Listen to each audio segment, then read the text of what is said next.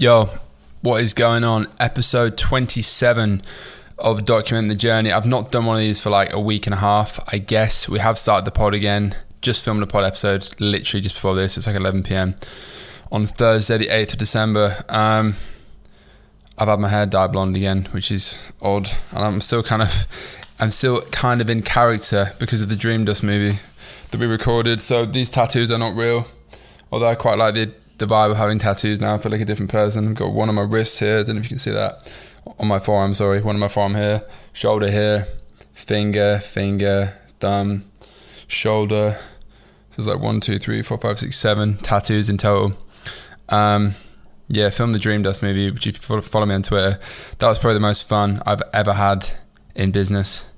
And I actually felt like a movie star and shit. So I, I definitely need to do more of that. I think before it comes out, I will say that it's probably the sickest brand video piece of content that I've ever seen. I know I would say that sounds cocky or biased or whatever, but I just it's so detailed and so intensely over the top in every way that me and Brad put together as a duo. Um, and yeah, I'm fucking excited to see the finished result and it was just fun and it just felt like an opportunity to finally be in a film and I probably always wanted to be in films and maybe found like I lost that creative side or at least wasn't able to able to like indulge in it as much as I got older and more balls deep into entrepreneurship and building this business and so on and I never want to be the starving artist never wanted to be just the creative I want to be able to build something but it's nice to actually like fully engross that part of my mind because that is probably where I feel like most naturally excited and happy.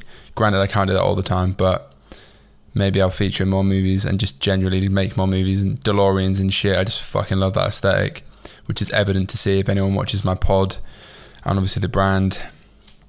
And yeah, you, you, if you follow me at all, you just know that I love that aesthetic. And yeah, that was just so sick. So that's what happened in the past week. I've spent a large proportion, there's kind of three topics. So that's one topic. Like, the other topic is we don't have any stock right now. It's really fucking annoying because we could have probably done double the revenue, more than double the revenue we did in November if we had stock. Right now, we're basically not running ads. We have to turn ads off over Black Friday. Super annoying. Kind of a nice problem to have, arguably, but it is a problem. It's a problem I knew would happen because we just it was hard to predict demand beforehand, and then cash flow buying stock obviously is always hard anyway, even when you've got cash. And then lead times are like up to like 18 weeks right now. They're meant to be like 10 to 12 weeks originally, and then yeah, stuff's just delayed, and I, and I can't sell stuff I don't have it. So we've we've literally got like as I'm speaking, we have like 200 units in the warehouse, and we have like a thousand coming on Monday. So we've we're not got enough to get over the weekend, but there's Royal Mail delays as well, which is fucked, which is all out of my hands. But long story short, within like the next two weeks, we'll be like fat restock. Got 45,000 units coming over the next two and a half months, and it shouldn't be an issue again going forward because obviously just putting finally at the point where I'm putting much bigger orders in, like twenty thousand plus units per order, or at least twenty thousand units in the most recent order. Um, so it shouldn't be an issue going forward, but it's super annoying because I'm sat there like I don't want December to be smaller than November, but if we don't have stock, we can't sell, and if we can't sell, it might be smaller than November. So we're gonna have to have a really, really, really fat second half of December, and then Dream Dust is also delayed into January, but that's okay because that will be a boost in January. So that is what's going on with that side of things. We're going to try and keep this one fairly brief. I say this every single time. But I've spent a lot of time in the past two weeks, particularly speaking to angel investors and VCs. I also learned today that VC is actually the smaller ticket stuff, not PE. I thought I was speaking to PE, not that it makes a difference, but I think I put in my last video private equity stuff where actually it's venture capital, doesn't really matter. But investment funds. Um, I've had a bunch of follow up calls, a bunch of them. I find it quite, it's arguably a stressful process, but I actually quite enjoy just speaking about the business and selling my vision to people. And it comes very naturally to me. And I enjoy the ability to navigate questions and people digging in on it. And if anything, it makes me more confident that this is the right business and the right market and the right timing and I'm the right founder.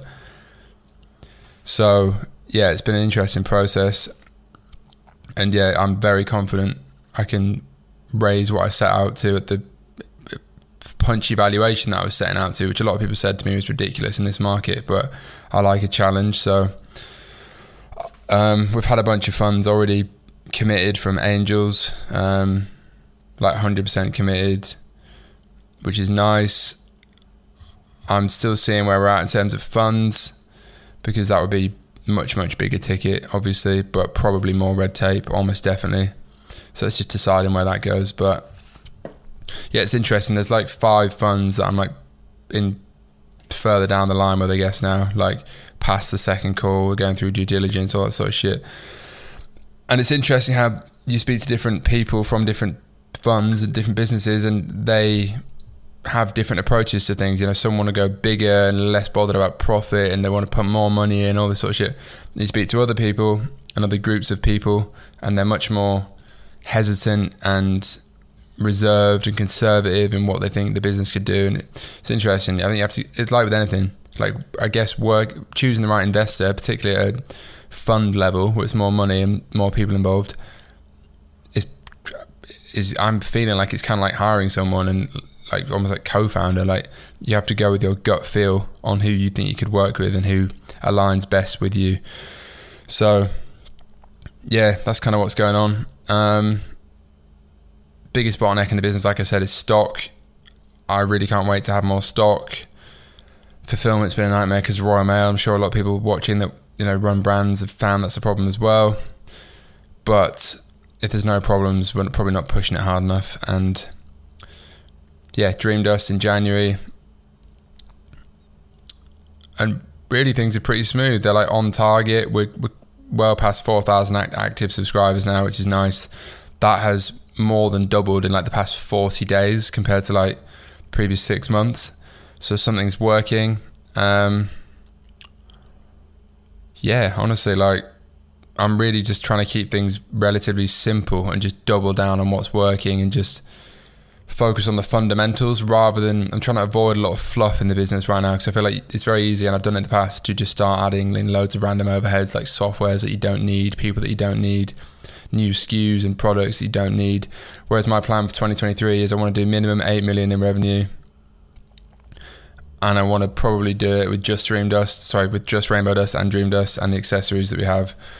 We've got like frothers coming. I'll just show you this, it's on the table four different frothers that I'm sampling from China, and they're in price order. So this is just a little side segue.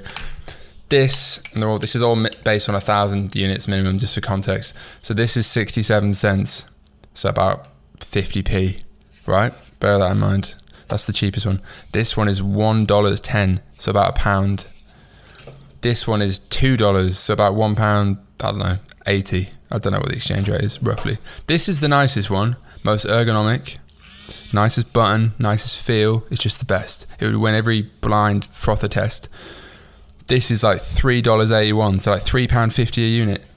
And I think the middle two are just meh. But if you compare this, call it three pound fifty versus fifty p, so seven times the price. It's a difficult one because it comes down to like principles, doesn't it? Because this one is clearly better in every way. This one is retarded. The button should be on the top, in my opinion. The button here is there, I mean, it works the same, but it's got a real horrible click. You can't have the nice soft touch finish. It doesn't make sense pressing it down on the sides. You wouldn't you wouldn't hold it like that. You naturally want to hold it like that. So, which frother would you go for? The cheap one that works, but you just know is not as good an experience, or the one that's seven times the price and is evidently the best. Um, it's an interesting one, isn't it? So that's what I want to probably go for, but I just want to get the price down. So yeah, Rainbow Dust, Dream Dust, and accessories into 2023. Focus on subscribers, focus on LTV, focus on retention, focus on customer service, focus on expanding into Europe, probably getting a local warehouse or some other workaround to fix that problem so we can actually run ads there. Because right now we're basically one SKU and one territory in terms of ads. And even then, we're not even scratching the surface, in my opinion and yeah, try and target 8 million plus in 2023. I'm putting that out there now. Probably do a video at the start of January, putting like clear goals so we have it on record. But yeah, that's what's going on. I'm very, very, very, very, very excited to release the Dream Dust movie when that does come. I, just think it's a fucking work of art. Um, yeah, you'll see what I mean when it comes out. There's a lot of like specific details that have been very thought out. Um, but other than that, if you are interested in investing, as I mean, kind of along the way with a lot of people now. But if you're still watching this and you haven't seen my shit before and you're an angel investor or whatever, go look at the pitch deck on the link below. subscribe to the pod. Obviously, it's come back every Sunday. We're actually doing that now. And yeah, I'm tired. This is a short one. This is the reality. Late fucking Thursday night. Knackered. Have a full inbox with too much shit to do. Um, and yeah, scale time. Time to fucking just stay stay on the warpath, I guess. Keep chipping away. Time has flown by. I'm, I'm, I'm amazed. Final point. I'm amazed. It's December the eighth. Like what? Six months ago, I was in like Marbella, in that little trip we did in that villa. For example, I was just talking about that earlier. That was nearly six months ago, and that's kind of scary because when it's in the deep dark depth, deep, deep dark depths of winter, it feels like some like summer's never a thing. When you're in summer, you don't you forget what winter's like, and obviously they're the exact opposite. And it's so gradual, but you get to fucking winter, and yeah, it's pretty miserable time of year. Um, but I'm going Bali in like three weeks for New Year's Eve, so that'll be sick. I'm long overdue a trip away after like four very heavy months in the trenches and a lot of other things. But yeah, space goes to the moon. As always, let's fucking go. Cheers for watching. Peace.